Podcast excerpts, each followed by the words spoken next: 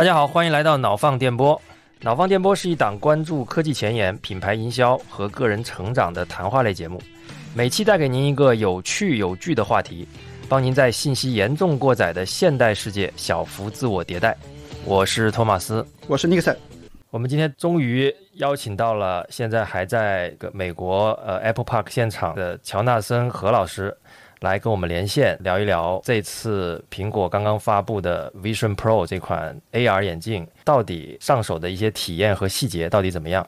哎，何老师，要不先跟大家打个招呼吧？哎，嗨，大家好，我是乔纳森何 f 尔的总编辑。然后这次很高兴能够联系脑放电波，然后一起做一个分享吧。因为我是昨天下午四点多，然后被领到这个 Apple Park 里面。一个专门的区域，大概体验了前前后后应该有一个四十分钟左右的一个时间。本来啊，像这个 AR 体验呢，其实就算拿视频讲，可能都不够直观，对吧？因为它是一个三维的一个立体的体验，然后我们用二维的视频看，可能已经是不够直观了。但是这次呢，苹果连这个应该是不让任何的拍摄，对不对？是，就是不允许任何的这个录音录像。所以我一出来的感觉就是。哎呀，这个文字太匮乏，太无力了。我居然用一种这个字节信息这么低的东西给大家传递一个这么高维度的东西，就很就觉得很无力。对，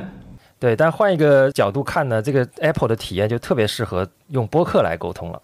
因为它相比文字呢，它又会有更多的这种互动，然后大家也反正都没有视频，对吧？所以我们这一期就好好聊一聊，到底这个我们用一维的方式去聊一聊三维的体验。看看到底 Vision Pro 啊，我们云评测了一期是吧？预测了好多期，啊，到底它的真实体验怎么样？我们这期会好好聊一聊。除此之外的话呢，这一期我们 WWDC 应该开发者的这些小课程、小分享，官方释放出来的一些讲座的内容非常精彩，已经明显的感觉到苹果为这款产品其实是准备了很长时间的，然后有非常多精彩的细节。我觉得待会儿请何老师在跟我们分享的过程当中，我们可以把这些细节点啊，让我们惊喜的一些点说出来给大家。对。好，那接下来我们进入整个的这个应用生态和交互的环节。何老师，我们其实知道这一次苹果其实非常强调它的一些生产力的应用，包括在您的这个报道里面，其实也是重点强调了它的一些你觉得比较有吸引力的一些应用。我们接下来希望能够把这些应用简单的都盘一下。何老师说一下三 D 的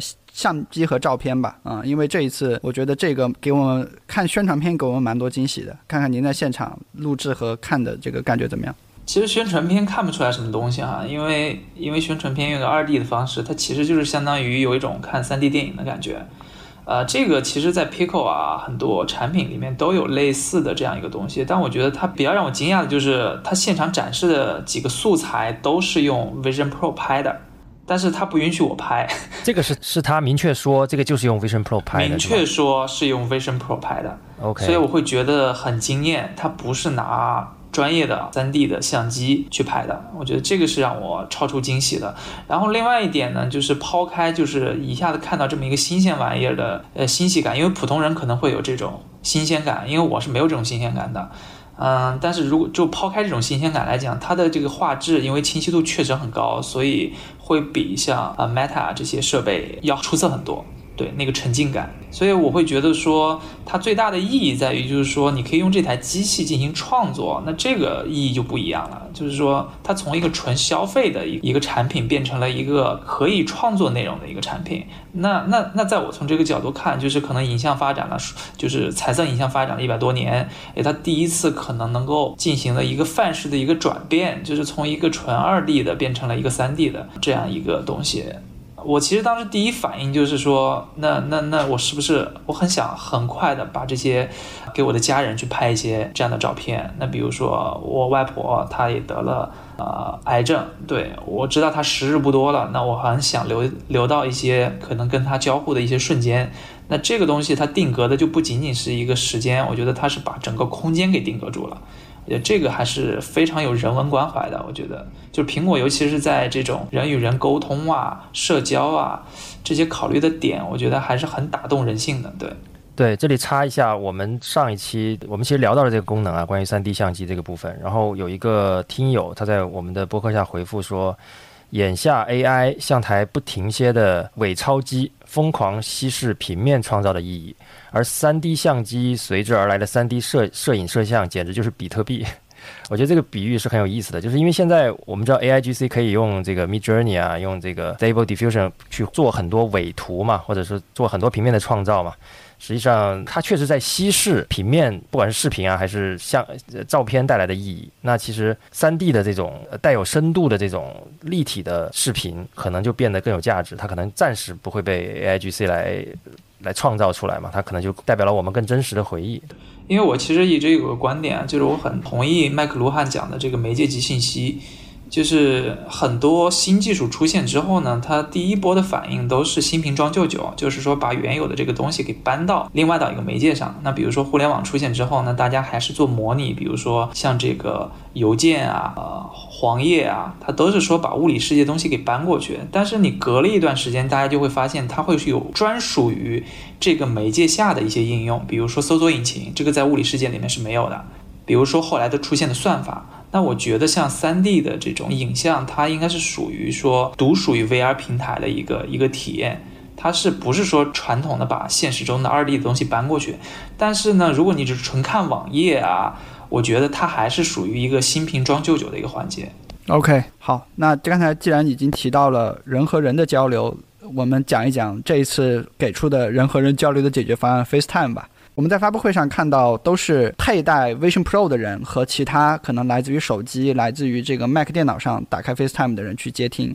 但这一次，何老师应该是体验到了两个佩戴 Vision Pro 的人之间的一个通话。我其实很期待，就这这种通话是一种什么样的感觉？因为两个人可能都是来自于都是佩戴的这个头显设备的。对，你能够描述一下这个体验吗？呃，它宣传片里面应该就有两种 FaceTime 的模式，一种就是可能手机的那种那种佩戴。另外一个呢，就是用的那个 persona 那个模式，我我只用了那个 persona 那个模式。坦率的讲，我觉得那个模式是有一点诡异的。就是首先呢，那个人脸，我自己在文章里面的形容是怎么样呢？就是好像是有一个画框飘在空中，然后呢，有一个三 A 大作里面的一个主人公在跟我跟我说话。嗯哼，你你明白我的意思吗？就是三 A 大作的主人公，就是他模拟的很真，但是呢，你又能够明显的觉得这不是一个真人。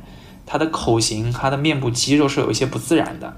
哎，它是三 D 的吗？你你看到的是一个立体的人脸？它是立体的，它很像是，我不记得是不是 Google 之前出过一个类似于一个化妆镜的东西，你只要坐在那个化妆镜面前，你就可以看到。我觉得应该是我第一反应想到是那个东西，全息通话。对，嗯，谷歌做过类似的。它很像是，它很像是那样的一个东西。我觉得这个东西还是一个 demo 状态吧，后面有很大的优化空间，因为它的声音是真实的声音。我当时第一反应就是，我我跟苹果工作人员说，我说这是真人吗？他说是真的，是真实的员工在跟我交流。明白，大家可以想象，这好像是这好像是哈利波特里面你跟那个挂在墙上的画里面的人交流的那种场景，对吧？啊，不是，因为那个哈利波特里面那个画还是就是真人一模一样的，他这个就是像渲染过的三 A 大作里面的人物一样。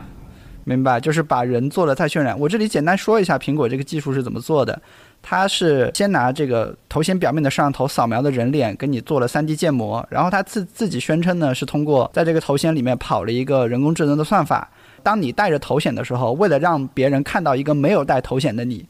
那它就通过这种眼球追踪啊、脸面部追踪这的摄像头，再加上一些神经网络的这种算法，把你的人整个说话时候的人脸做了一个还原。那苹果说这个算法是跑在本地的，那听起来还是非常科技感的一个东西啊。但是目前看起来，可能它的整个完成度还并不是特别好。呃，在说完了 3D 相机和 FaceTime 之后，其实在应用层面，我们觉得在 MR 的世界里面，当你能够变成一个虚拟化身的时候，你的自我认知也会有很大的变化。针对这一个点，我们上一期节目的嘉宾 Allen，开发者。他给了我们很好的一个描述，而且他有一个片段是，用户把手把右手伸出来的时候，右手上出现了一个类似于超级英雄里的一个腕带，对吧？这意味着用户可能自己的 avatar 就变成了超级英雄，不只是作为一个第三方观影者的身份去。去感受自己变成了一个超级英雄，而是自己真的变成个超级英雄了，连自己的服饰穿戴可能，甚至说，比如说自己的双手拥有了一定的超能力，让自己能够真正的扮演一个超级英雄了。我觉得这种自己沉浸去扮演，并且能够影响到故事剧情，我觉得可能这未来的想象力就大了太多了。对，我觉得 Allen，你是比较关注人和这种虚拟的形象交互的。你能给我讲一讲，你觉得在这方面，就是人一旦能够和虚拟物体交互，而且是说这种，我感觉我自己也变成一个虚拟形象之后，你觉得这这中间对于我们的一些生活和社交的习惯，甚至是一些创业的机会，会有什么样的一些影响吗？对我觉得这是我非常好奇的一个点。我举个例子，就是这里其实还是会回到 Avatar 自我化身的一个概念，在一个纯 VR 环境下，大家都知道 VR Chat 中。比如说，我举一个最经典的一个案例，就是百分之九十的男性用户可能他都用了一个女性阿瓦塔的身体，在 VR 世界里自己是一个很可爱的萝莉或者是一个御姐的一个形象，然后在在 VR 场里社交，并且当你面对着一个说着男男生口音的一个好看的小姐姐的形象时，好像也不会那么的感觉特别的出戏或者特别的奇怪。似乎我们都能够接受一个人用一个更好的形象去扮演自己，并且我们自己成为这个女性角色的时候，比如说我自己，不管是在 Pico 新世界还是在 VR Chat 里，我都是一个女号的一个角色。那我自己觉得我扮演了一个更好的自我，所以这满足了你对自己的一种美好期待，是吧？我觉得可能是来自于我自己现实生活中的身体已经固定了，我可能除了买衣服，然后可能极致一点去整个容。我已经没有办法改变自己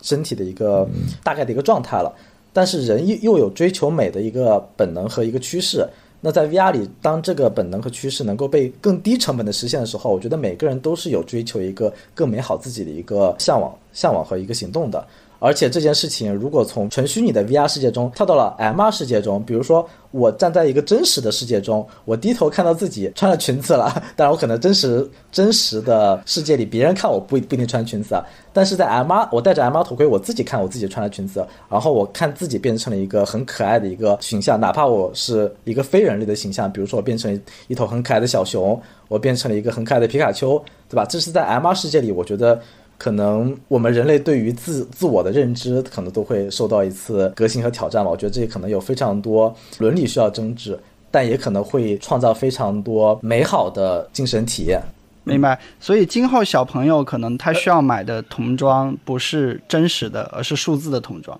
而是具备漫威 IP 的童装，对吧？对，比如说如果给自己的孩子买一个苹果 M 啊，我可能就不需要给他买一个超人的披风了。对吧？我在 M R 里给他买一套数字的超人的一个装扮，然后他戴着 M R 眼镜低头一看，哎，我自己穿上了超人的经典服饰。然后我在空中捏一个虚拟的镜子，在这个虚拟的镜子里面看虚拟的自己，而且我又在一个 M R 的一个真实的一个环境之下，我可能就会产生，我的孩子可能会产生一种错觉，他感觉自己真的变成了一个超级英雄，那他可能 maybe 可能会变得更加乐观、积极向上、更有自信一些。我觉得这可能也蛮酷的。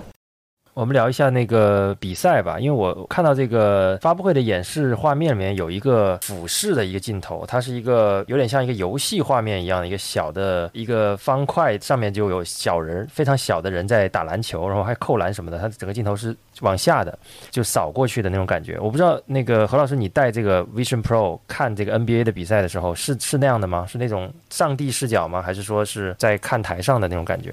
他播放了一段视频，那个视频里面有两个比赛的画面，一个 NBA，一个 MLB 的画面。那个 NBA 的画面呢，视角是怎么样呢？就是你坐在一个一个半场篮下，篮下的边线那里，它是一个仰视的，所以你是可以感觉到很强烈的透视感，就是那个球员朝你冲过来，然后扣了个篮。对，就是你是坐在场边的那种感觉的。是我一直很好奇的，就是我看到很多媒体对这个小女孩吹蜡烛这段都表示惊为天人，因为它它有一个烟，你能感觉到那个烟吹到你的脸上。就它虽然很小，但是烟吹出来了。对，因为你可以走近一点嘛，因为就是你左右移动的时候，你是可以感觉到有一点变化的。对，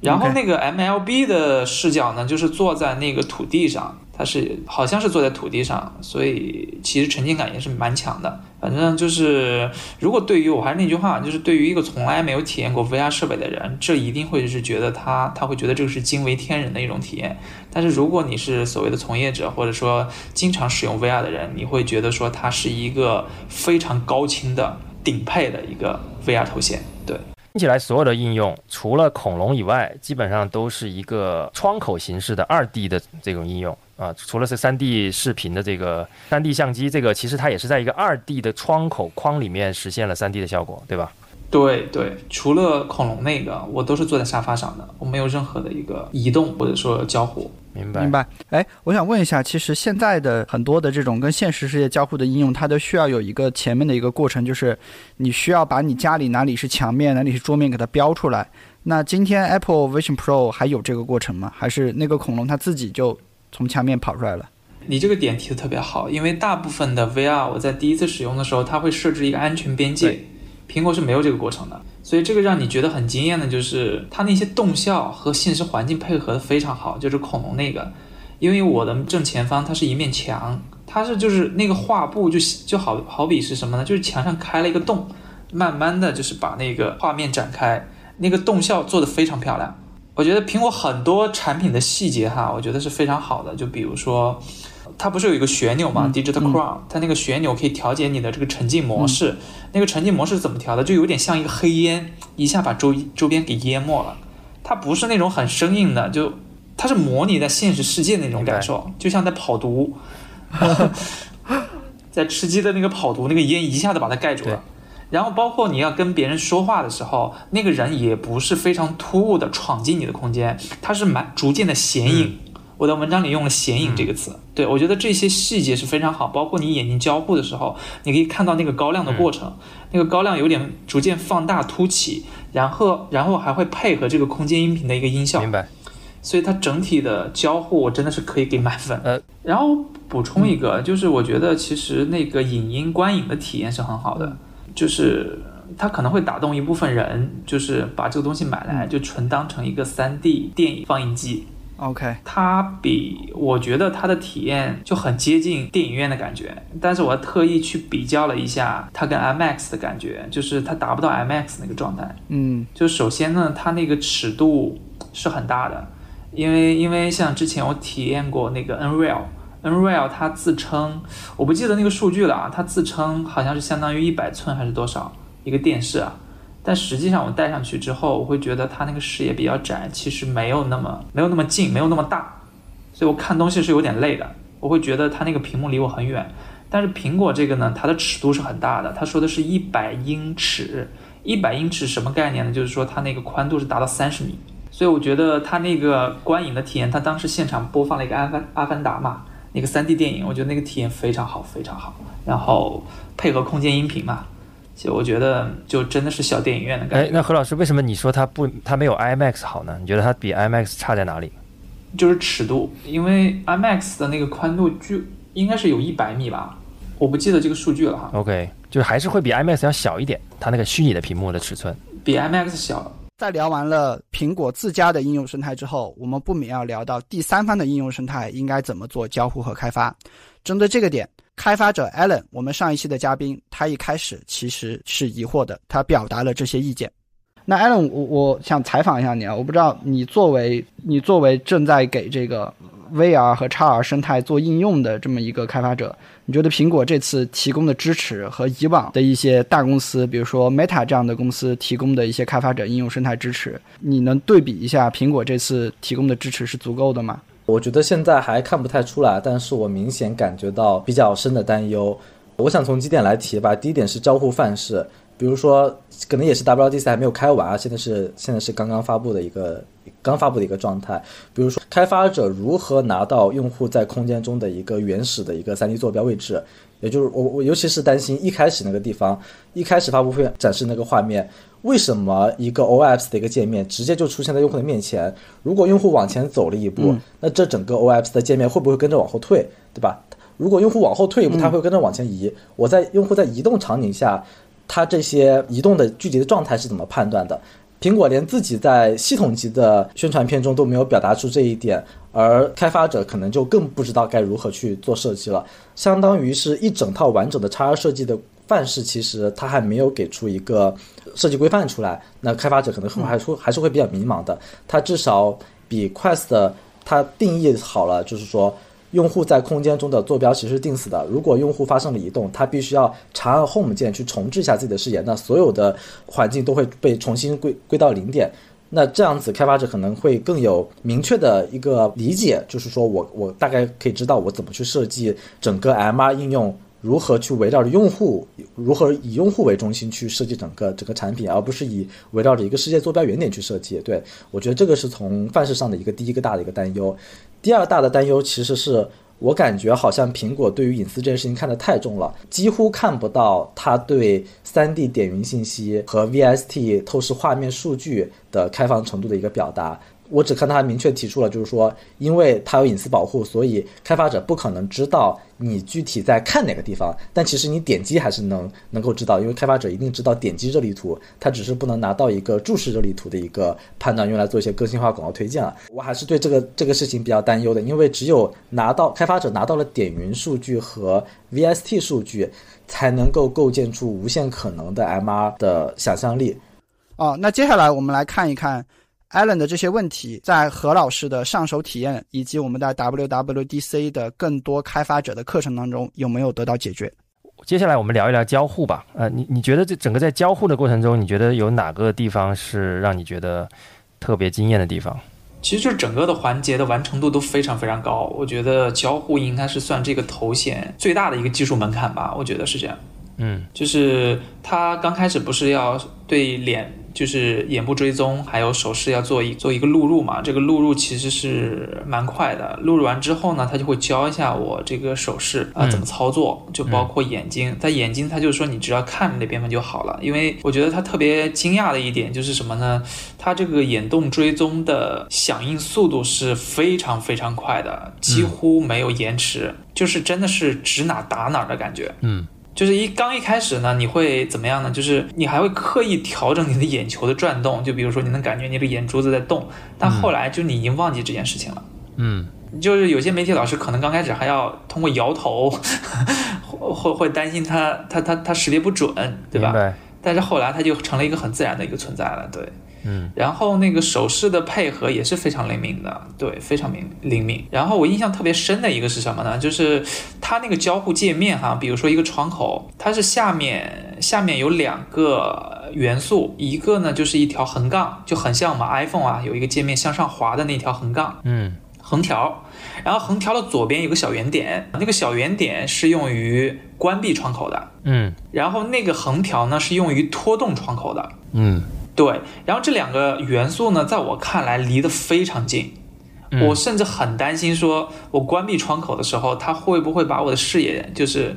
比如说高亮到了那个那个横条，但事实上没有出现这个情况，这这个让我觉得非常惊讶。对我看到有媒体反映说，它可以定义到字母，这个还让我很惊讶的。对，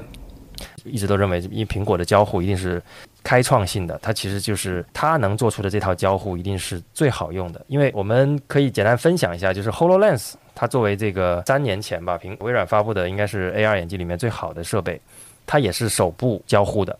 但是它的这个点击呢，就是要用手去这样点，就是用手直接伸出去，整个大臂带动小臂，然后手指点击，然后有一个很大的动作幅度，你才能点到那个那个开关。然后两只手基本上你需要在眼前操作。因为它的摄像头，它的这个识别范围呢，其实相对是比较窄的。比如说，你把手放在你坐在桌子上使用 Hololens，然后你希望去操纵你的所有的开关，你是不可能把手放在腿上完成的。那 Vision Pro 的它现在这种手部的这种低位的放置啊，其实你的很多动作，我们现在看到的其实是不需要动大臂的啊，甚至不需要动小臂。我看起来就是只要手指的这个轻轻微的这种，只要手指。你的手臂完全不需要动。对，那这个就非常像我们在使用鼠标的时候，我们需要付出的手指的这个动能，对不对？我想提一下一个交互的细节嘛，就是刚开始不是要有眼动、嗯，追踪还有手势嘛？其实我第一的反应直觉就是我拿去手去触碰那个按钮，就我一直都把它伸在很前面很高的一个地方，就是我眼睛那块区域。后来工作人员提醒我说没必要，就是你把手直接放在腿上，你用一个最轻松的姿势就可以操作。OK。因为会本能的去触碰那个按钮，你知道吧？但实际上是没有必要的。对，就是他们是现场两个工作人员，应该是手持两台 iPad，他们可以在 iPad 里面看到我看到我的视角的一切，也是方便引导我。对，其实我会觉得这个东西其实还挺科幻的，就是它某种意义上把科幻片里面的一些这种可能全息影像的这种交互带过来了，所以我会觉得说。啊，这个确实是它门槛很高的一个地方，因为我会觉得它的这个交互的创新啊，或者说这个技术门槛，它不是一蹴而就的。我真的觉得它是，我从这个产品里面看到苹果过去很多年的一些技术积累，包括在人机交互啊，还有一些技术布局啊，就比如说它的图形界面啊，Apple Silicon 啊，这个空间音频啊。Face ID 啊，Lidar 啊，我觉得过去它这些产品做了很多的技术的一个预埋，包括数据的一些收集。我觉得这些长期的积淀，才促使了今天这么一个时刻的一个一个伟大的一个迸发吧。是的，是的，而且它甚至超过了这些科幻电影，因为科幻电影里面为了戏剧效果，它会有大的动作。但实际上那个是不可持续的啊，它它实际上是真的洞察了，而且它就是要把这个产品做成一个我可以一天之内长期使用几个小时而不会疲劳的一个一个设备，所以它所有的交互都是基于这件事情再往下做的啊。这个我觉得跟我们跟我们看到的这个效果，我们在听到何老师讲了这些在交互上在体验上的这些细节之后呢，我们其实觉得。这还还得是苹果啊，还是这个感觉啊？就确实是在这两方面，我觉得不管是在硬件的呈现，还是现在听下来它在交互上的这些设置，我们认为都是达到了预期，甚至超过了预期的。就在因为我们对于交互，其实是我们在过去的预测里面，我们是认为说苹果一定可以把交互做好，但是它要怎么做？我们大概知道它要做眼动的追踪，我们大概知道它要用裸手的识别，但它要怎么去做这些手势，我们其实是没有想出来的。那我觉得现在苹果交出来的这个答卷。起码在交互这块儿，我觉得是可以打非常非常高的分，甚至可以打到十分。嗯，我我甚至可以给满分的这么一个。是的，是的，是的，我我我是非常认同的。因为它极大的超出了我的期待，就是因为之前也看一些专利文件嘛，说它可能用指环，我当时第一反应是倒吸一口气，然后呢就会觉得指环也许是一个比手柄更好的方案，但结果倒是什么都没有。是的，是的。那其实呢，苹果已经给所有的眼镜厂商打了一个非常好的样，我觉得大家也就不要挣扎了。接下来大家要做的就是做几乎一样的手势跟眼动的追踪，把它变成整个行业的标准，就就 OK 了。就像我们在二零零七年看到 iPhone 用电容屏做了一系列的手势，对吧？它这个双指的开合来放大和缩小图片啊啊等等这些东西，以后就变成了整个行业的一个一个标准嘛，大家的学习成本也会更低一些。对，所以我会觉得 Vision Pro 这个进入这个市场，其实不是，虽然说对竞品是一个碾压机的存在，但是其实是利好了。我觉得至少让大家看到这个行业的希望，而且它可以引入更多的这个内容创作者啊，啊，像包括迪士尼啊，像包括自自己的 Apple TV Plus 啊，其实都能很好的丰富这个生态，而且可以让大家降低对这个产品的一个认知和学习。一定是利好，而是非常大的利好。其实我们作为从业者，其实我们最担心的。有我们之前有个开玩笑说，怕苹果不来，也怕它乱来，啊！但是呢，现在呢，苹果不但来了，而且没有乱来，这个是整个行业应该都欢欣鼓舞的一个点吧。我今天看了一篇文章，是我忘了是哪个网站，他邀请了目前 AR 行业从业者的各个公司的大佬。来对苹果这个眼镜做评价，我看到基本上大部分的从业者对眼苹果眼镜的评价都是非常高的，大家也没有说这是个竞品，我要黑一下呀，也并没有这样，大家基本上都是我服了啊，基本上都是这个状态啊。在整个 WWDC 之后的开发者课程里以及各路的分析里面，我们会发现 Apple Vision Pro 之所以能够实现这么丰富和有创造的交互形式。其实是来自于非常丰富的从上到下的技术来做支撑的。首先呢，我们来看他们这一次公布出来的一些手势交互的能力。其实手势交互能力有一个最基本的前提，叫做当摄像头看到一个图像，它能把中间的手臂给分割出来。那这个其实就是苹果已经沉淀了若干年的技术。在这之前，它在鼓励开发者在手机和 iPad 上做 AR 应用的时候，它就把这项能力打磨的已经非常完善了。那这个是软件层面的。那除此之外，从硬件层面，我们觉得才是支撑 Apple 能够做这些交互的一个非常大的一个原因。我们其实注意到，自从 iPhone 八开始，这个芯片里面，就是 A 系列手机的 A 系列芯片里面，其实就已经带了这种神经网络的算力，他们叫做神经网络引擎 ANE 的这么一个架构。啊，然后随着这么几代的发展，整个 ANE 架构上面的这个神经网络的算力已经是翻了接近二十倍左右。截止 iPhone 十四啊，这样一个时代。那在过往来说的话呢，其实这些算力被很多开发者和硬件厂商认为是冗余的。然后包括很多开发者其实也不知道这些算力怎么使用。那这些的话呢，有点类似于说苹果的设备，有人称之为苹果设备隐藏的、没有开放的百分之十七的算力。那截止今天，我们来看这样的算力投资，冗余的投资是非常值得的。它锻炼了苹果在自己研发芯片的时候有一个非常好的一个 AI 能力，而且这个 AI 能力是全行业领先的。补充一下，就是苹果的这个 AI 能力呢，其实。虽然他自己在整场发布会都没提啊，但过去他其实每一次发布会，从他第一次把这个神经网络的引擎加入到 iPhone 八之后呢，他其实每次发布会在发 iPhone 的时候都会重点提一下他们的这个神经网络的速度比上次快了多少啊，功耗低了多少。但是我相信这一块儿它应该是没有开放开放给开发者使用，他自己主要用这个神经引擎干什么呢？主要是用来优化它的这个影像系统。包括它在拍摄这个 HDR 照片的时候的算法，我们可以看到它在每一代的这个运算的速度和最后运算的效果都有明显的提高。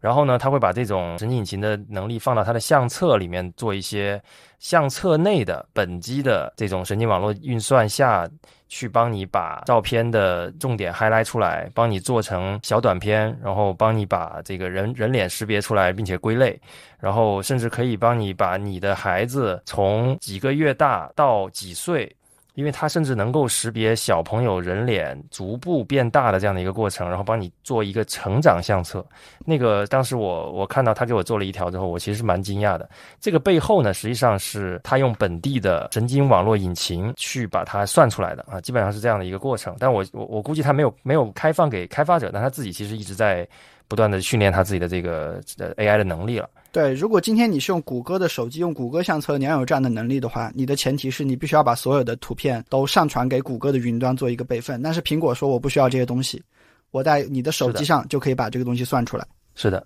，OK。那除此之外的话呢，很多人其实一直前段时间 AI 比较火的时候，很多人说苹果一直是缺席的。啊，但是事实上，我们今天再去看苹果芯片上的一些能力的时候，其实我们发现，苹果只是他自己从来不在发布会里提 AI 这两个词而已。其实整个发布会已经充斥着神经网络、Transformer 模型这些词汇。那从芯片上来说的话呢，其实他们早就已经支持这些叫做第三方的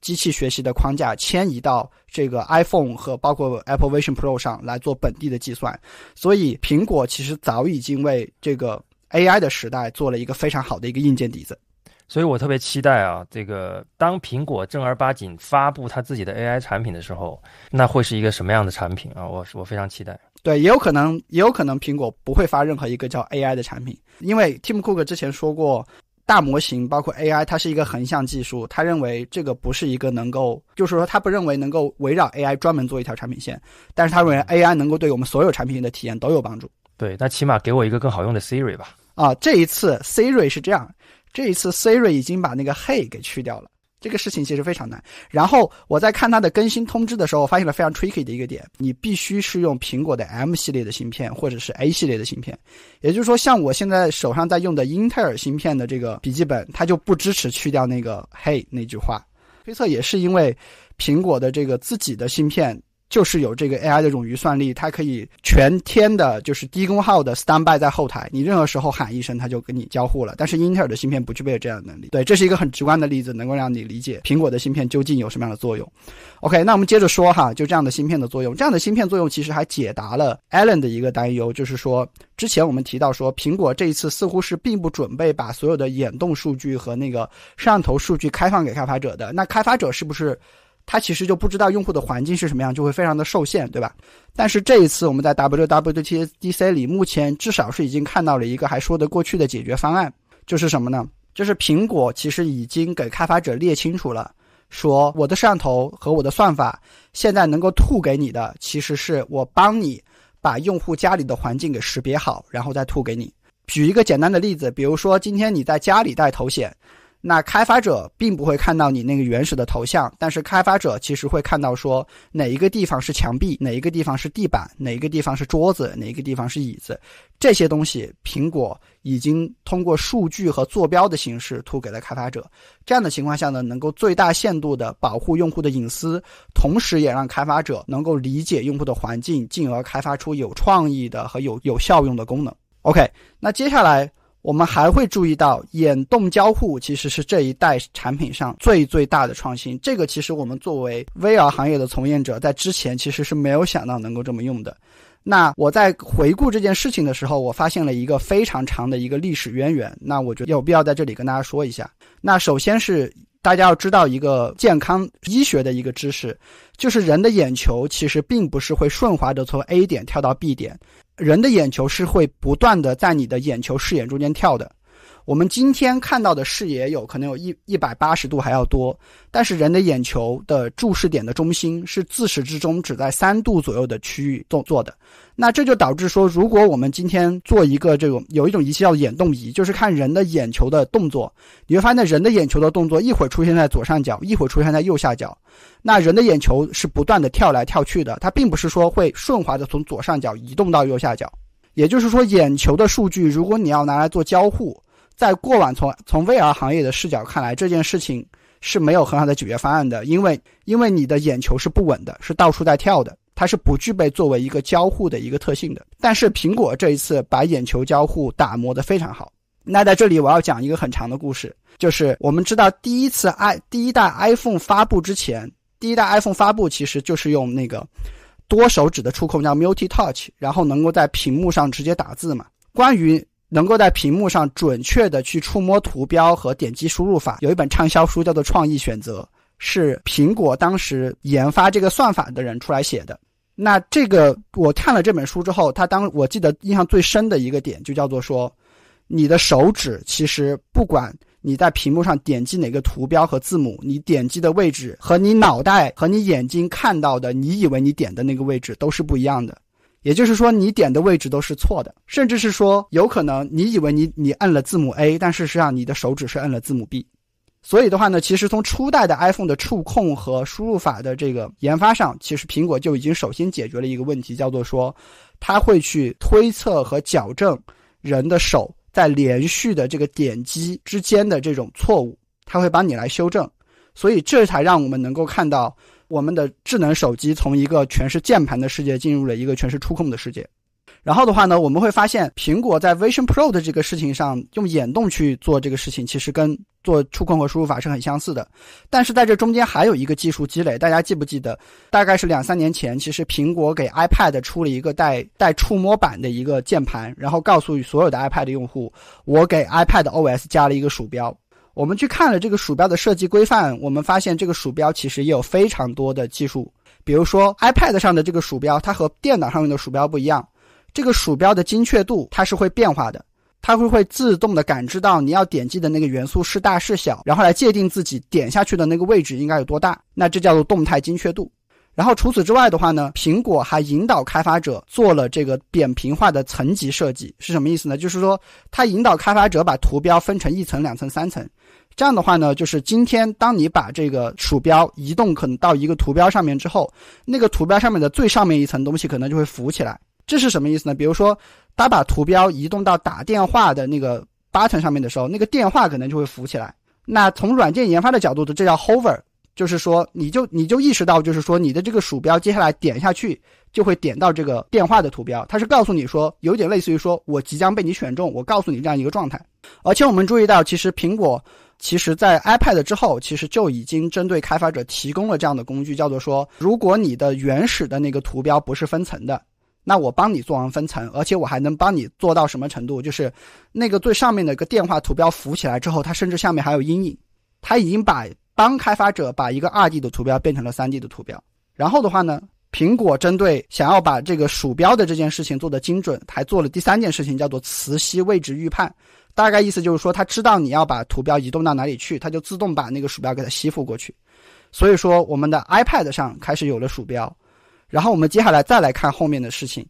苹果2017年收购了全球排名第一的眼动追踪公司，德国公司叫做 SMI。然后 SMI 当时的营收很好，然后占了全球百分之六十市场份额。苹果用一家空壳公司把它收购了，然后很悄悄的收购了，没有官宣。让这家公司你不要做原来的任何市场，医疗市场啊，就是这种用户研究的市场都不要做，你你就来跟我的这个眼镜做这个眼控技术的融合。所以的话呢，我们看到 WWDC 之后，有苹果的前工程师出来爆料，他说他认为他的职业生涯里面做过最酷的事情，就是在苹果研发了一个算法，能够让这台设备去预测用户的眼球要移动到哪里，而且他还爆出了更大的料，就是说未来苹果会用脑机接口来去学这个事情，所以是说未来 Apple Vision 一定有一个脑机的一个版本。OK，所以就是说眼动交互这件事情，你就会发现从手机到 iPad 再到收购技术，大概就是这样的一个路径过来。我补充两点啊，就是为什么 Nixon 要跟大家花这么多时间去介绍 iPad 加鼠标这件事情呢？实际上，我们看起来 iPad 加个鼠标，哎，那不是很简单吗？对吧？PC 有鼠标，这个 Mac 也有鼠标，iPad 加鼠标就加一个指针上去，拿这个触控板控制就好了。但是我们看到，苹果在 iPad 上加鼠标，是在背后用一个十几人的设计团队做了一两年的时间，然后就如此多的细节去确保你在 iPad 这个设备上用鼠标也能用得非常的流畅和好用。这个是苹果面对交互这件事情的时候非常严谨的态度。那为什么我们要讲这件事呢？是因为刚才提到了眼球的数据实际上是错乱的。它比你手指触控或者是鼠标去操纵，可能在精准度上会更差。那苹果呢，在 iPad 上积累了这些控制鼠标的这些技术，动态精确度啊，包括磁吸预判啊等等，其实就被用在了它在 Vision Pro 上的这个眼球追踪的这个技术。虽然你的眼球也是错的啊，你的这个数据也是在反复抖动的，但是因为它有了前面对这个 iPad 这些鼠标的这个技术积累。它可以很好的去判断你的眼睛动到了哪里，同样用类似的磁吸的方式去把你吸到你可能要去的那个按钮，包括后面我们刚才讲到的这种预测点击啊，包括这种动态精确度啊等等，这一系列的技术，使得从我们现在看到的，包括何老师的反馈，包括我们看到其他的媒体的反馈，苹果的眼动追踪应该就是到现在为止所有 VR AR 厂商里面最强的一个。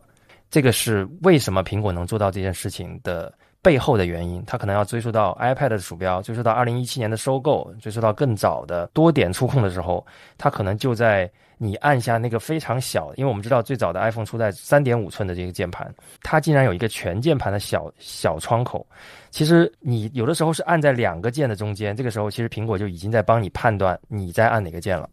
对，这个是十几年的积累，今天。到了这个眼镜上，才能有今天我们大家看到如此惊艳的这样的眼动追踪的这种交互效果。对，我们才能把视线当做一个虚拟的鼠标去用。OK，那我们接着说啊，那针对眼动交互的话呢，最后再补充一点眼动的细节。苹果其实不仅是交互强，它还非常关注人在使用这样交互时候的感受。那我们在交互里看到了一个细节，叫做说窗口距离你的距离叫不叫做深度啊？窗口和你的距离任何时候都是保持不变的。那它具体就体现在就是说，呃，我们知道苹果的这台设备支持都非常多的窗口叠在一起，但是苹果给出的设计规范和这个开发者的这个教程显示，就是说你任何时候你。针对一个界面进行操作，然后接下来再跳到下一个界面，苹果的系统会自动帮你把下一个界面的这个距离跟上一个界面的距离调成一样。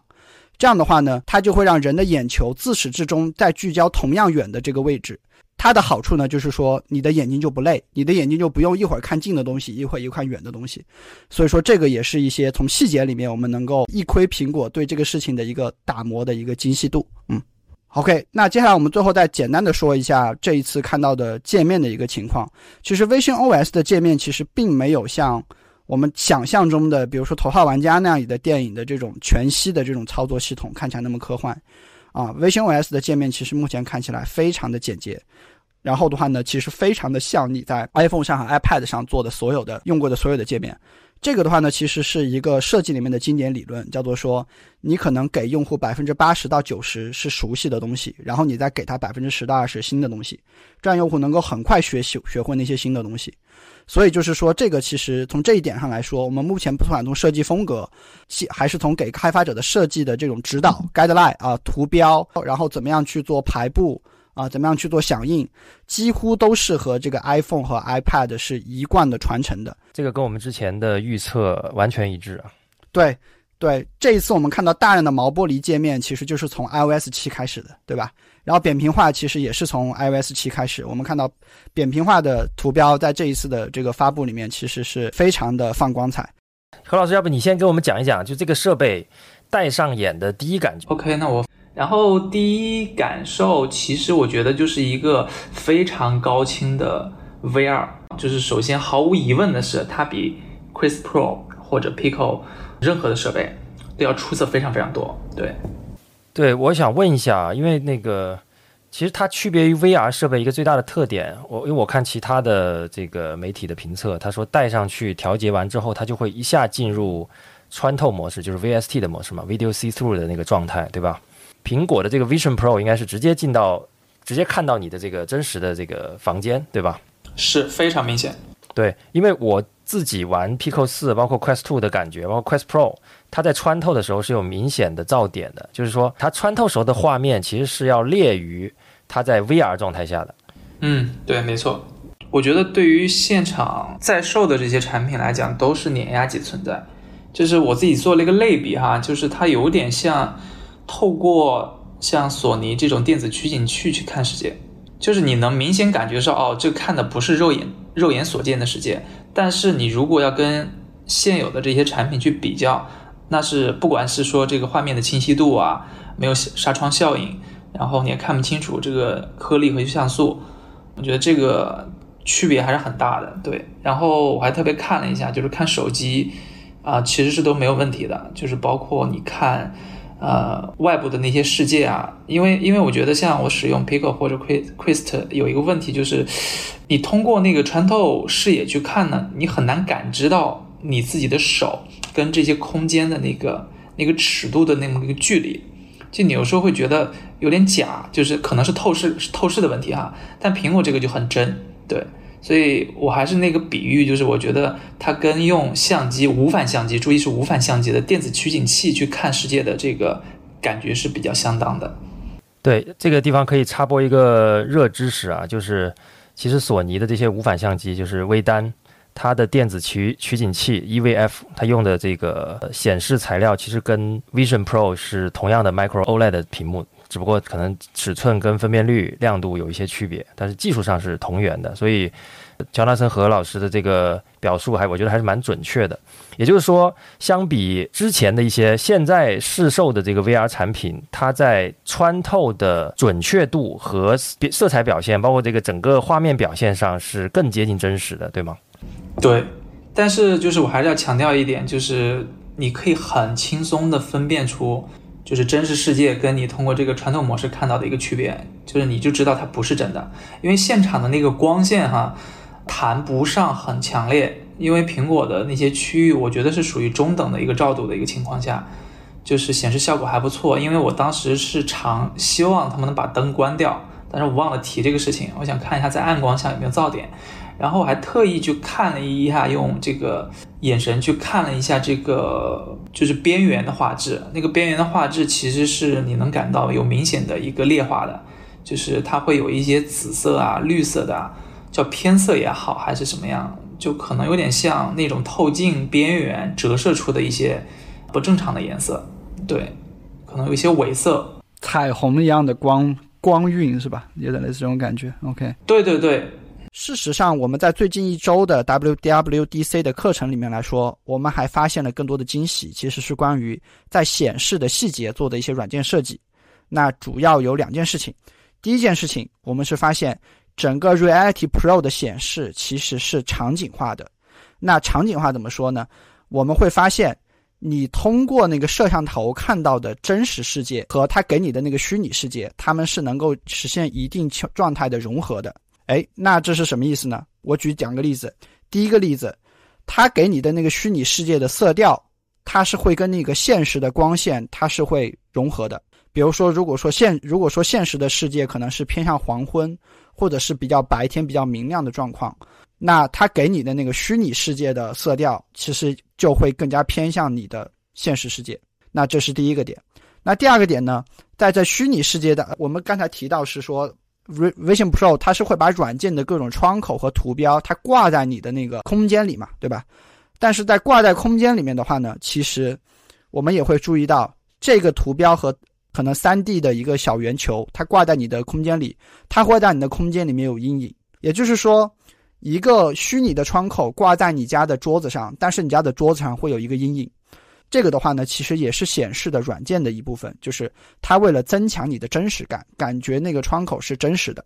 那这个其实让我想到，我们截止目前作为硬件行业的人，我们在分析 Vision Pro 的设计的时候，我们会发现 Vision Pro 对比传统的 VR 头显，第一，它多出来了两枚黑白的摄像头；第二，它的表面有两颗我们现在也不知道是什么的传感器。包括 Apple 自己也没有对外宣称，我们大部分都会认为说，这两颗多出来的摄像头和两颗无法显示的、无法解释的传感器，都跟实现这部分的功能是有关系的。那除此之外的话呢，我们还发现苹果目前似乎已经很好的解决了一个问题，叫做我们经常使用的这种 VR 头显，其实它在不同的国家，因为有的国家的灯是五十赫兹的，有时有的国家的灯的那个电流是六十赫兹的，所以它经常会频闪。但是目前我们发现，苹果 Vision Pro 它应该是会自动的去识别不同国家的灯的频闪。总而言之，所有上述的这一切工作，都是为了它在软件上，为了让你通过这种 VDC 速看外界的时候，让你的现实和虚拟更加真实的还原，并且更好的融合在一起。所以我觉得这个是非常有亮点的一个显示设计。对，说到刚才。Nixon 最开始提到的那个，就是它跟环境光源做互动啊，就是环境的，比如说是黄昏的时候，你整个色调都会偏向黄昏，让你增加真实感啊。实际上，这个技术是在苹果在 iPhone 里面就已经用到的，就是 iPhone 的屏幕有一个设定，如果你把它打开之后呢，它就会根据你所处的环境光源的冷调跟暖调来实时调整你屏幕的色调。所以我们可以看到，其实。苹果这次基本上是把它在整个消费电子全链路里面所有的技术，只要是能用在这个头显上的，它全部都把它拿出来放到了这个里面。所以它在每一个非常细微的这个细分的领域里面，看起来都恰到好处，但其实背后可能都是它在手机上、在 Mac 上、在 iPad 上。应用了好多年，反复调试确认之后，才达到今天这个效果的。OK，那接下来我再说显示上还会有一个惊喜，是 WWDC 上一个专题说的，就是它其实这个头显也有无障碍的功能，就是针对残障人士的功能。我们知道 iPhone 曾经有一个功能，就是让残疾人，就是让就是让视觉有问题的人举着相机去看外面走，然后的话，这个相机就会识别到面前是什么，然后就会告诉他。那今天这个 feature 如果放在 Vision Pro 上，你就会发现真的是再合适不过了，因为 Vision Pro 有着非常强、非常广角的摄像头，然后非常高清的相机。所以说，在这一次 WWDC 里面，苹果也非常向开发者去强调，如果今天你能够让一个残障人士戴上 Vision Pro，这个残障人士相当于有了一个眼睛，这个眼睛能够去识别外面的东西是什么，然后及时的用语音来告诉他。当然，苹果也在底层给开发者提供了非常丰富的能力，所以我们未来一定也可以看到带着 Vision Pro 的可能是视觉有问题的人。我觉得这是一个非常反我们常识，但是非常有冲击力的一个场景。就这个人本来看不了，但是今天你会发现他能带着一个我们都觉得是说用来看的一个头显走在路上，然后他这个人会告诉你说，有了这个头显之后，我的生活更便利了。这个我之前看过一个视频，就是专门讲 iPhone 的这个无障碍的用法的。它就是用 iPhone 的摄像头来替代了盲人的视力，来解决他生活中的不便利。那确实，眼镜应该是一个，或者说头显啊，应该是一个更适合这些残障人士的这个视障人士的一个设备。何老师，您觉得在视觉体验的过程当中，还有哪些地方是值得关注的？我会相对于其他媒体可能更关注，就是说 FOV。就人视场角的这个感觉，我第一戴上去的感受就是哇，还是有黑边，就是就像一个望远镜看过去一样。因为我本来的期待就是它可能是一个完全沉浸式的，因为通过苹果的那个宣传片，它是不可能放上这个黑边的。我会觉得它是不是一个完全真实的一个世界？呃，因为看到其他其其他媒体老师也就会讲啊，就好像真的是在一个现实里面。我觉得我还是能够显著的分辨出它跟。就是真实的那个世界还是有一些区别的，对，对。然后我再提一下呢，就是关于一个帧率还有延迟的问题吧。就是因为在大部分的场景下，你的头旋转的这么一个速度不会特别快，就你不会非常高频的这样甩头，就就不会有这样的问题。但是我也试了一下哈，就比如说看我自己的手，我快速挥动我的手，你是能够感受到一些穿帮的。就怎么像穿帮呢？第一个就是你手的边缘部分，你是能感觉到它跟整个背景是割裂的，就有点像你拍一个呃人像模式的照片，你能感觉它那个抠像抠的比较差。然后第二点呢，就是你能感受到快速挥动你手的时候那个果冻效应。对，果冻效应就是指就是指拍摄的时候，画面快速动的物体边缘会有一些这种类似于说好像被揪起来了，就是被拖着的这种感觉，所以叫做果，就像果冻被弹到的那种效果一样，所以行业内把它叫做果冻效应。对，你继续说。对我有看到有一个，我有看到有个说法说，现场的眼镜好像他当时调的这个帧率是六十，是六十赫兹，他没应该是没有用到它全开的一百二十啊。还是要说，就是从总体的角度上来讲，它对现有的 VR 的产品都是一个碾压级的一个存在。刚才何老师其实已经解答了一个非常关键的问题，就是叫做这个作为一款显示设备，它好像没有到达我们理想中的那个很优秀的状态，但是距离现在市面上的产品，其实它都是一个碾压级的存在。而且何老师提到一个点，我认为非常重要，就是叫做现场的媒体们似乎。都没有注意到关于 FOV 小以及延迟的一些问题，这个其实是过去几年困扰超耳行业非常大的一个问题，就是很多人一戴上头显就会晕。但是 so far 似乎看起来，不管是现场的其他媒体还是何老师，您本人都没有感受到一个眩晕的一个情况，对吧？是，目前没有，就是我了解的可能七八家吧，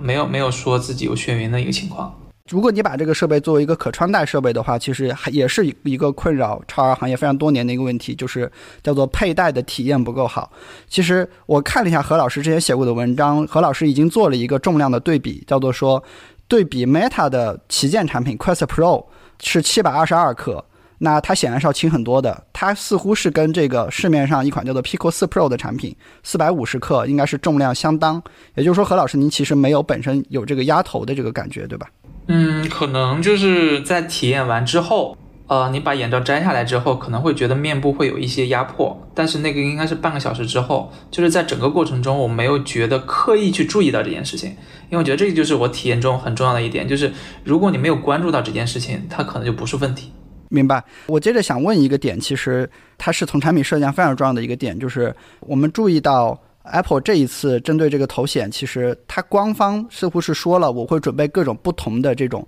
啊，前脸的面罩，包括后脑的这个面罩，我不知道您在现场有没有看到这些不同种类的一些东西。因为过往我们知道，像它上一次做可穿戴产品做手表的时候，它其实甚至做出了几万块钱的爱马仕表带，对吧？当然，它也有很便宜的橡胶表带。总而言之，琳琅满目。你去到 App Store 里，所以我不知道何老师您现场有没有看到这些东西。我的体验间里没有，就是因为他刚开始不是要录入一下我的面部信息嘛，就有点像 Face ID 的那个录入过程。呃，他说是针对我面部选的一一个眼罩，他们应该是有很多，但是媒体看不到。然后呢，我当时戴上第一感受呢，其实就是觉得这个面部就跟我脸部不是特别贴合，就是我感觉它中间留有缝隙。然后呢，鼻子那块呢是漏光的，当然这个我不确定是不是个问题啊，因为所有的媒体老师都说漏光。然后我用过的历史上所有的 VR 下面也几乎都漏光，除了 HTC Vive，对那种一体式的全部都会漏光。然后这个漏光其实是会产生一些影响的，就是有时候你可以看到镜片里面折射的一些光晕，这个是影响沉浸感的。所以在体验的后边阶段，我都是用手直接把那个那个漏光的地方给堵住。我补充问一下，那何老师。就是现场漏光的情况是已经就大家普遍都说会有是吧？不是你一个人漏光，就在鼻子那块儿。对对，我开始第一反应是不是说我这鼻梁长得不够高啊？后来 媒体老师说都有都有，然后我就不会认为是这个问题。哎，这里我也问一下 Nixon 啊，因为因为其实我自己戴 Quest Two、戴这个 Pico 四，甚至戴大部分的这个 VR 眼镜，我我在鼻子这个地方也是漏光的。然后呢，Quest Two 呢，它它其实还有个第三方的那种，你可以在网上买那种配件，它做的特别大，就能帮你基本挡住鼻子的漏光。但是我发现大部分的原厂设备都漏光，甚至是 Hololens 好像也漏。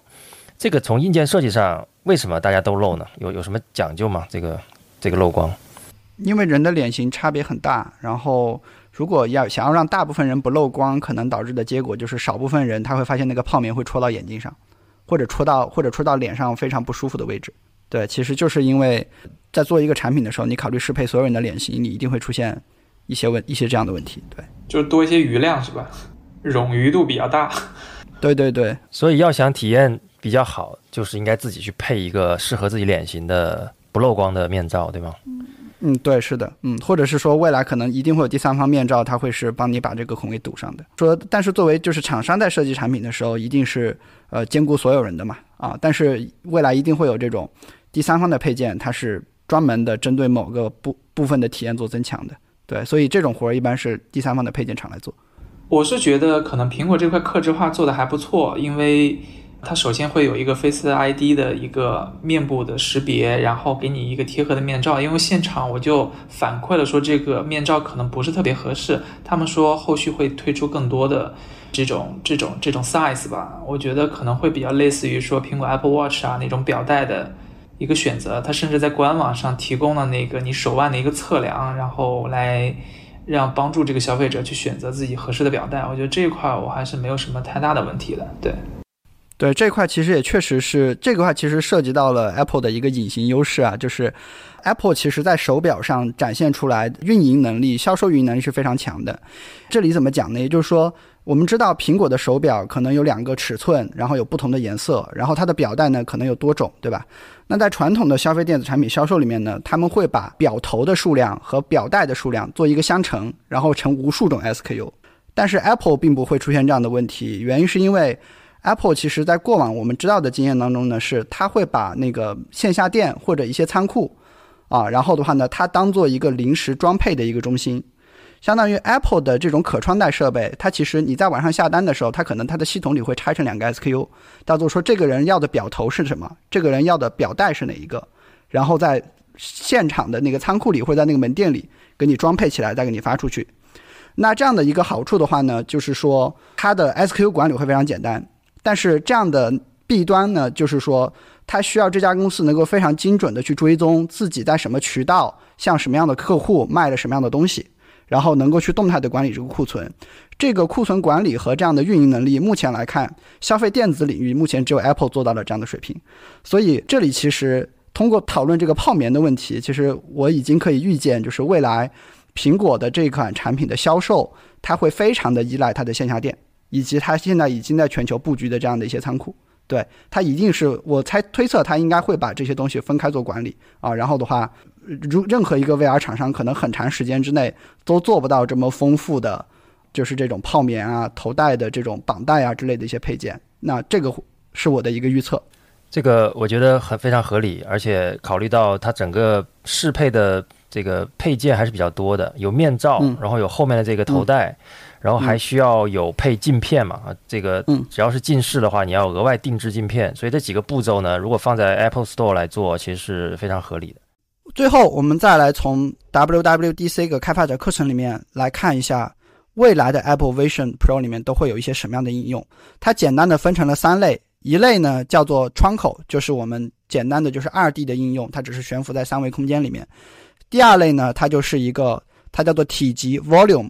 啊，然后你可以理解是一个方块，一个悬浮在你空间当中的三维物体。第三类的话呢，其实就是我们比较熟悉的，就是类似像 VR 一样三维的，完全把你包在一起的物体。但是让人惊讶的是，应用的开发者的自由度可以有多大呢？我们看到有行业的人举了一个例子，叫做未来淘宝的 Apple Vision 版本，有可能是你在看商品的时候，你是一个二 D 窗口。就是你在划的划那个商品列表的时候是一个平面窗口，然后你在具体看那个产品的时候，你点进去的时候，比如说你在买一个话筒，你点进去的时候，那个话筒是一个 3D 的，它就漂浮在你的这个空间里面，它就是一个方块，它就是一个 volume，是一个体积。如果你买的东西是家具，或者是你买的东西是房子这种大件儿，那有可能这个淘宝就直接让你进入一个沉浸式的。叫做空间，苹果把这个东西叫做空间，其实就是一个我们理解就是一个经典的 VR 的一个空间里面。所以就说一个应用它可以三种形式来自由的去切换。我们在这一次也可以看到，苹果已经适配的应用里面有一个冥想的一个应用，它就是这样做的。它就说你开始冥想的时候，是从你家的家具的那个，可能是从你家的墙上悄悄的冒出来几朵花，然后你盯着那几朵花看，然后那几朵花就变成三维的。然后那几朵花就，然后你周围的花就越来越多，你周围的环境又越来越变得虚幻，然后直到你结束冥想的时候，你会发现你彻底的沉浸在了一个三维的空间里面啊！我觉得这个其实，这个其实对比我们以往直接带上 VR 然后去做冥想，我觉得这种冥想可能是会更加怎么讲，更加虚实难分的一种体验哈。考虑到冥想的现在在这个科技人群中的流行度啊，我觉得可能几年以后冥想会变成一种显学，大家可能人人回家，跟就跟你跑步一样，可能都要冥想一下再睡觉了。嗯，对，冥想在年轻人当中还是很流行的。OK，我们再说一下苹果在应用生态上啊，在这个东西在发布会上确实不会讲，但是在 WDC 的开发者课程里面，确实是给出了非常多的信息。首先的话，我们知道。过往的 VR 的应用，类似 Quest 的 VR，其实它本质上它都是一个安卓的应用，所以就是说，我们今天可以简单对比一下苹果的这套生态和安卓生态的 VR 应用或者 MR 应用它的一个区别。那首先的话呢，是安卓的生态的话，其实又一次像手机生态一样啊，非常的割裂。然后的话呢，但同时也给了开发者非常大的自由度，但它对开发者的门槛提了非常高的要求，就是说你开发者要完全定义所有的交互。那苹果目前来看的话呢，是不管是提工具还是设计和研发的 guideline，都提供了非常丰富的信息。然后的话呢，这是大大降低了开发者的成本的。那具体来说的话呢，我们可以简单对比一下两个生态的开发工具。苹果提供了写代码的 IDE，IDE 其实就是一个编辑器，就像我们写文档的 Word 一样。写代码的 IDE 叫做 Xcode，针对 Vision OS 做了专门的这个增强和适配。然后苹果还给开发者提供了一个内容编辑器，叫做 Reality Composer，就是编辑那些 3D 的这个元素、光照、阴影、材质，都拿这个东西来编辑。以及就是说，还提供了一个专门做 3D 模型的 Reality Kit。对，那苹果是提供了三大方面的工具，但是安卓来说的话呢，目前只有第一类工具，就是一个简单的代码编辑器，就是让程序员去把代码敲进去的那个设那个工具。所以说，这两个生态其实苹果一下子就完全的显示出了一个非常受开发者欢迎的这么一个态度。而且我们注意到，在过往的 VR 生态里面，其实有百分之八十的应用都是由 Unity 这样的一个引擎开发的。但是我们看现场的采访，我们看到开发者现场的开发者都说，如果我今天能够重新做一个这种三维的 MR 的应用，我会优先选择苹果提供的工具。原因是因为苹果提供的工具更好用、更易用，所以就是说，苹果这一次对于开发工具应该也是准备了非常大的时间和有相当的这个投入的。我们也可以期待苹果发布之后，开发者在接下来半年时间之内的一个适配速度会是什么样子。这还注意到，就是苹果的每次发布其实不只是。大众媒体关心，其实那个财经媒体也很关心，主要是因为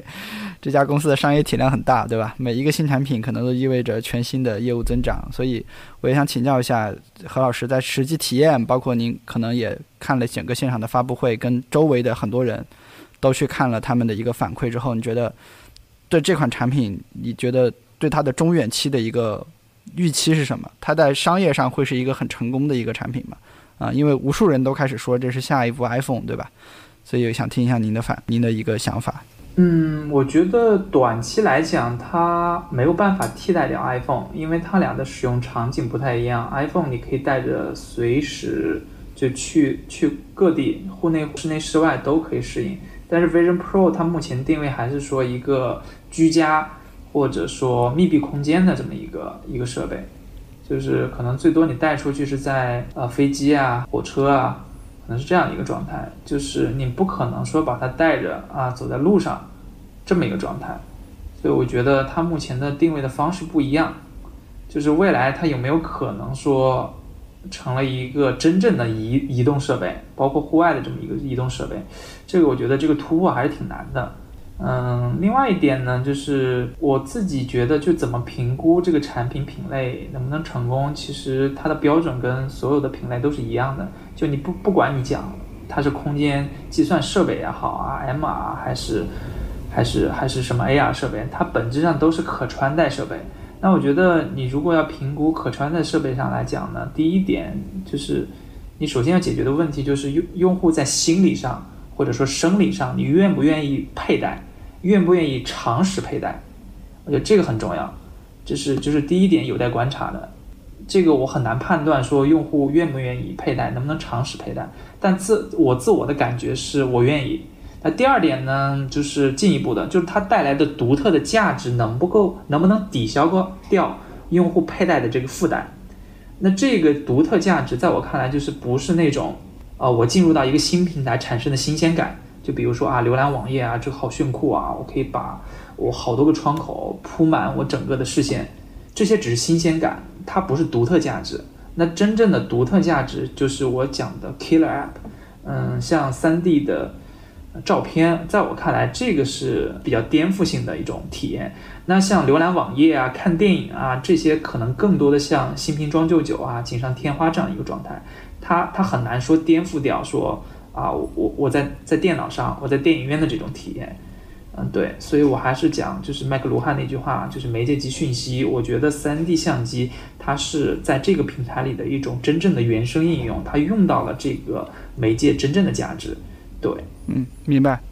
对，按照按照我自己的理解，我觉得可能 FaceTime 会是第一波，就是这种通讯的这种临场的这种通讯、远程的通讯需求可能会是。未来，如果这个平台持续发展，可能会是第一波。然后到了第二波，其实就是这个平台同时能具备生产和消费，就是这种三 D 信息的两端的能力。那接下来应该就是内容平，它就是作为一种内容平台的载体嘛。对我觉得目前我最我最看好的还是这两个产品，但我看好这两个场景，但我认为会有先后。我认为可能 FaceTime 这种场景会优先会更刚一点，因为远程的去解决生产和协同的问题，它看起来更刚性一些。是这个，我很同意。接下来才是你把你的时间在里面消费掉，对吧？啊，嗯，这个我很同意。其实第一方面就是基于生产力的这个需要，我觉得这个如果开发者群体能够愿意倾注在这个平台上，应该是有很多想象空间的。明白。就包括像所谓工业设计师，我们去看一个工业设计的一个 demo，我觉得最简单的可能现在什么 app 都没有，你用户拍一张 3D 照片，如果这个 3D 照片可以传输过去。他在他的相册里去看，我觉得都增加了一些尺度，增加了一些维度，对吧？那从内容消费的角度来讲，我觉得他既然能够引入迪士尼，呃，是不是说我们可以创造一些全新维度的一些内容作品？那这个全新维度的，在我看来，就比如说交互式的内容，它是不是可以给这些创业人士啊、导演、好莱坞带来一些新的一些创作？我觉得这个都是很值得期待的。明白？我觉得刚才。呃，两位讲的已经很很很全面了啊！一方面就是它作为一个生产力工具，它能生产什么；第二方面呢，它作为一个内容消费工具，它能消费什么？苹果已经给出了一些初步的答案吧。刚才有提到像 FaceTime 啊，有这个 3D 相机，这个目前已经有一些 Killer App 的潜质啊，它既可以生产又可以消费 3D 的内容。那我觉得还有一块呢，就是我们刚才也提到的，苹果还没有准备好的这些真正 AR 的这些能力。这些能力赋能下的一些应用场景，我们在 AR Kit 上其实看到了一些，比如说宜家在房间里摆上家具啊，然后一个设计师提前看到这个设计的这个蓝图，甚至可以坐进去啊。像这些场景呢，我们现在还看不到演示。但是我们从 AR Kit 的表现呢，我们推测它的实际体验应该也是很不错的。那这个部分，我相信有可能是为什么苹果要留六个月的时间出货的这个考虑。一方面，它可能要去克服它那个大曲面的那个玻璃的良率啊，包括产能的爬坡啊，它要克服这些问题。另一方面，它确实是在留把时间留给开发者，留给自己，去把它没有搞定的手势搞定，把它在这个 AR 这块儿。我相信六个月后，应该是明年苹果春季应该会开一个正式的发布会，把这个产品做一个上市的发布。它应该会把所有 AR 相关的东西留在那个时候去做一个完整的发布。那我相信给了大家六个月时间，那开发者以开发者的量级啊，他们应该会给我们非常多的惊喜。到那个时候，这台产品可能就会是一台大家真的愿意。带上之后，插着 Type C 的 充电口一直用了啊。它当然不能取代 iPhone 嘛，因为它连这个五 G 信号都没有。苹果在最开始的时候可能就没有把它定位成一个移动设备，但是我相信它取代桌面级的设备是有足够的潜质的啊。只不过呃，我们现在可能还没有办法体会它打字的状态。但是我在这个 WWDC 的这个发布会上，我看到它其实呃有拿一个苹果的那个妙趣键盘。妙控键盘就已经在上面打字，因为这个是完全可以适配的嘛，所以其实输入也没有问题。它取代一台 Mac，我觉得几乎没有任何障碍啊。只要能克服我用它几个小时，我的舒适度不明显高于 Mac 的话，那它其其实就是一个更好的一个桌面级的设备。是我真的在想象，比如说我在飞机上，我自己带一个什么蓝牙键盘或者什么，我是不是可以直接开工？我甚至不需要掏出笔记本电脑。那这些场景多少还还是蛮蛮是蛮现实的，而且有而而且过了一两年之后呢，它这个低价的版本出来，可能它的价格跟一台 MacBook Pro 也是一样的啊，可能一千五百美金左右。我相信很多人会选择，我就买个眼镜算了，对吧？新的体验，新的产品。当然，这个整个增强现实这个。品类啊，这个我我们如果把它看作是下一代计算设备的话，我相信整个行业的野心不仅仅于此啊，不是说我们的目标就是取代 PC，它一定最终还是要变成一个能够日常携带的一个移动设备，那可能就不是我们今天的这个话题方向啊。其实刚才我们听完这个何老师的整体的讲解啊，我们基本上对，虽然我们还没有摸到，但是我们基本上已经。大致的了解了很多关于这个产品，现在它到底体验起来是什么样的很多细节，再结合我们看到其他的媒体老师，因为相对来讲何老师还是更专业，并且体验过更多的这个 VR、AR 的设备，所以呢，可能刚才我们前面的一些表述呢，会让大家觉得说这个设备好像也没有那么惊惊喜啊。但是其实对于大部分的普通人来讲，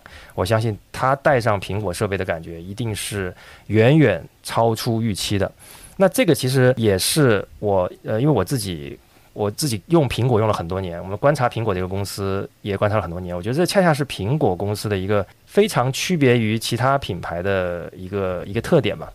其实上一次我被 AR 打动，非常兴奋，是微软发布 HoloLens，我不知道大家有没有印象，当时微软拍了一支广告片，那支广告片非常的怎么说，非常的激动，因为在那个广告片里面，男主角戴上 HoloLens 之后，就在家里面。拿着咖啡穿行，墙上挂着一个漂亮的屏幕，然后他随时呼唤出一个一个工作的场景，然后跟人视频通话，然后整个 AR 的体验行云流水啊！大家看得非常的这个激动。如果大家还记得一件事情的话，有个叫 Magic Leap 的公司，它其实做过一一个视频，后面被证明是一个假的视频，假的，对，那个大金鱼，对，在一个空旷的体育场上，学生们坐在这个周围，没有戴任何眼镜，然后有一只虚拟的金鱼从这个。体育场中飞出来，然后水花溅到所有的这个学生的面前，学生发出一声惊呼，往后仰倒。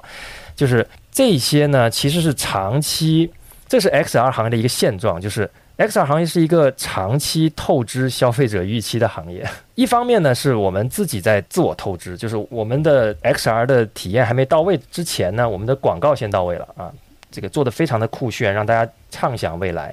那另一方面呢，我们是被透支，是被大量的好莱坞电影透支，比如说《少数派报告》《钢铁侠》那个《王牌特工》，我们反复在提及这些这些画面，就是太酷炫了，对吧？我们感觉这个这种才是增强现实应该带给我们的体验。那把这两种预期拔得极高之后呢，我第一次戴上 Hololens，我其实是很失望的啊！我其实之前我也问过很多人，大家的失望是一样的。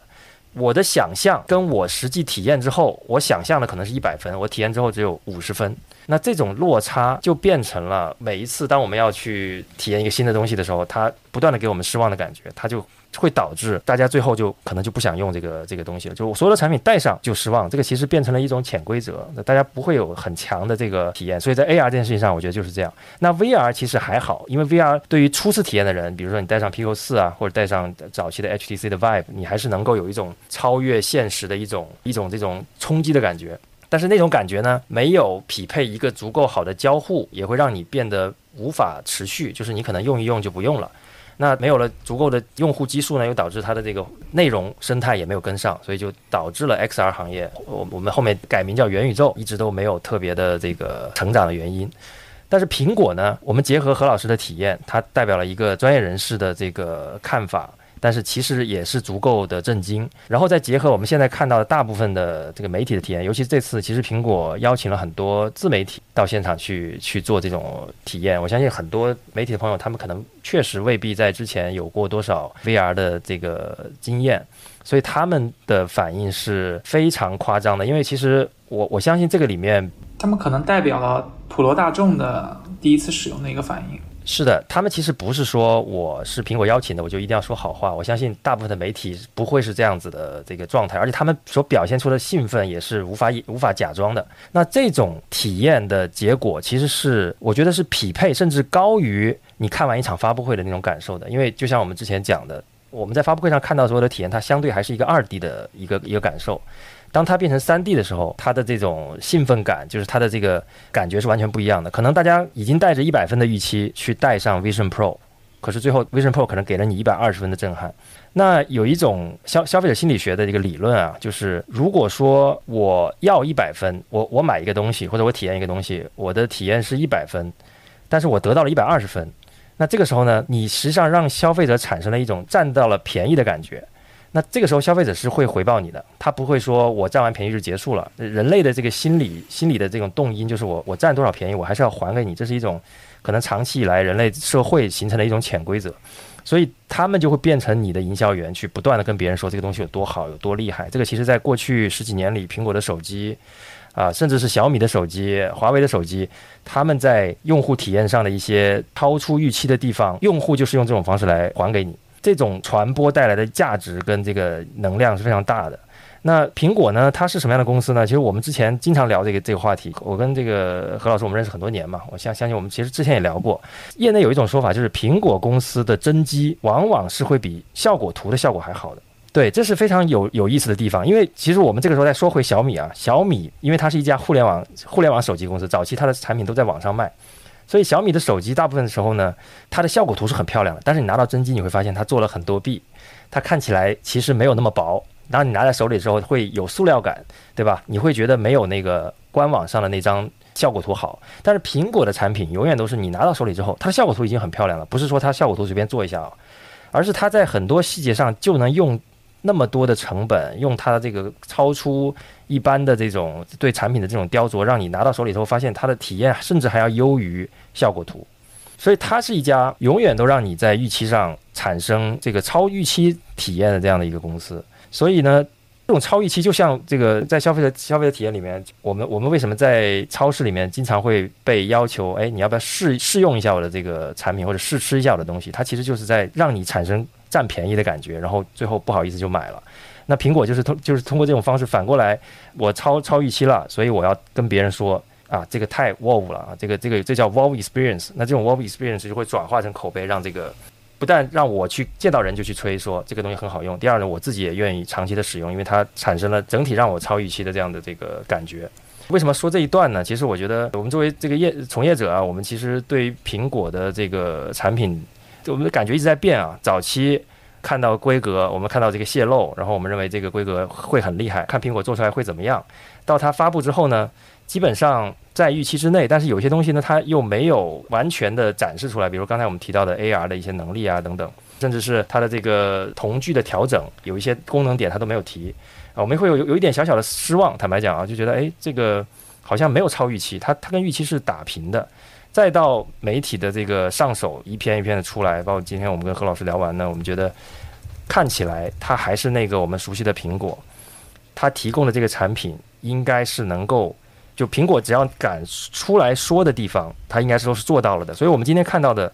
它的 AR 的很多体验，它没有说，我们相信它就是还没有达到苹果内部的标准，他觉得这个时候还不能拿出来说。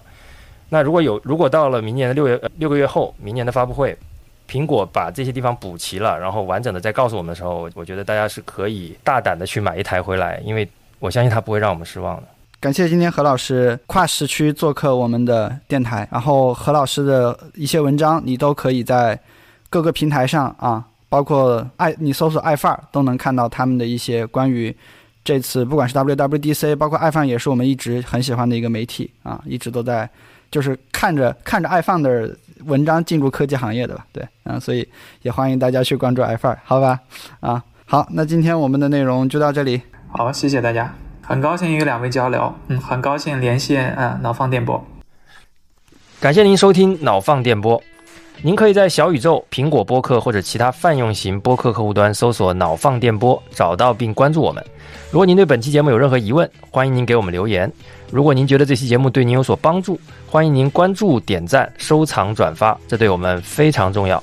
好了，本期节目就到这里，让我们下期再见，再见。